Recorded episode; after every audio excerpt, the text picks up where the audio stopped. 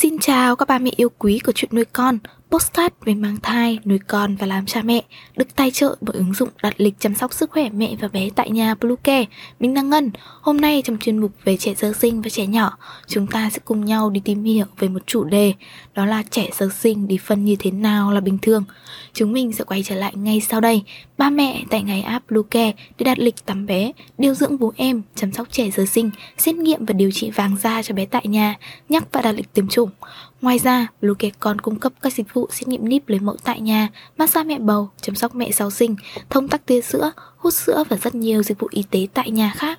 Truy cập website bluecare.vn hoặc hotline 2497 098 576 8181 để được tư vấn cụ thể các mẹ nhé.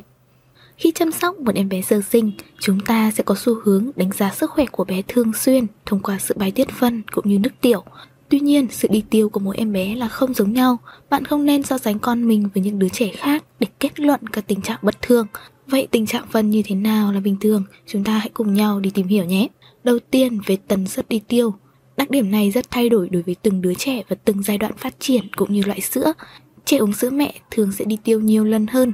Tần suất bình thường có thể dao động từ 7 lần một ngày cho đến 1 lần trong 7 ngày, miễn là phân vẫn mềm và trẻ không bị đau.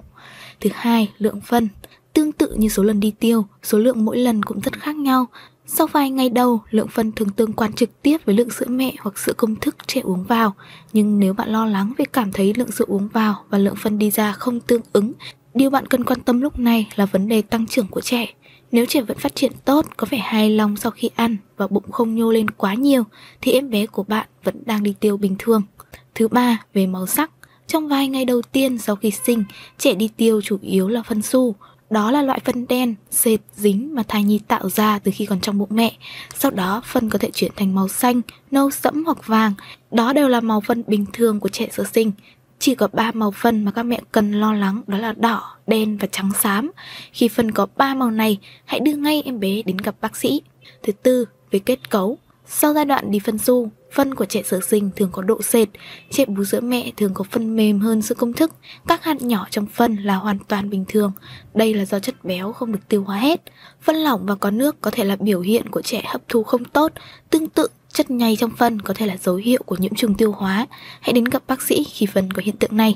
Phân rất cứng là dấu hiệu của táo bón, trẻ có thể có biểu hiện đau khi đi tiêu, phân lớn nguyên nhân là do công thức dinh dưỡng không đúng. Thứ năm, về mùi. Phân trẻ sơ sinh những ngày đầu rất ít mùi hôi. Sau một thời gian khi ruột đã hình thành nên hệ vi khuẩn, phân sẽ trở nên hôi hơn. Trẻ bú sữa mẹ có phân nặng mùi hơn sữa công thức. Thứ 6, biểu hiện của trẻ lúc đi tiêu. Đa số trẻ sơ sinh có biểu hiện như bình thường hoặc hơi nhăn mặt hoặc đỏ mặt lúc đi tiêu. Nhưng nếu trẻ khóc ở mỗi lần đi tiêu, đây có thể là biểu hiện của đau. Nếu tình trạng này tiếp diễn, hãy đưa trẻ đến gặp bác sĩ. Tóm lại, màu sắc và kết cấu phân là yếu tố quan trọng nhất để đánh giá em bé có đi tiêu bình thường hay không. Các yếu tố tần suất, số lượng và mùi rất thay đổi, tùy thuộc vào từng em bé, cũng như thành phần dinh dưỡng nhập vào ở các thời điểm khác nhau. Nếu bạn thấy lo lắng về các thay đổi trong phân của trẻ sơ sinh, hãy nói chuyện với các bác sĩ của em bé. Hy vọng rằng những chia sẻ vừa rồi hữu ích với ba mẹ. Hãy ủng hộ chúng mình bằng cách đăng ký, theo dõi podcast của Chuyện Nuôi Con trên các nền tảng như Spotify, Google Podcast, iTunes, YouTube, TikTok và Facebook nhé. Xin chào và hẹn gặp lại trong những số tiếp theo của Chuyện Nuôi Con.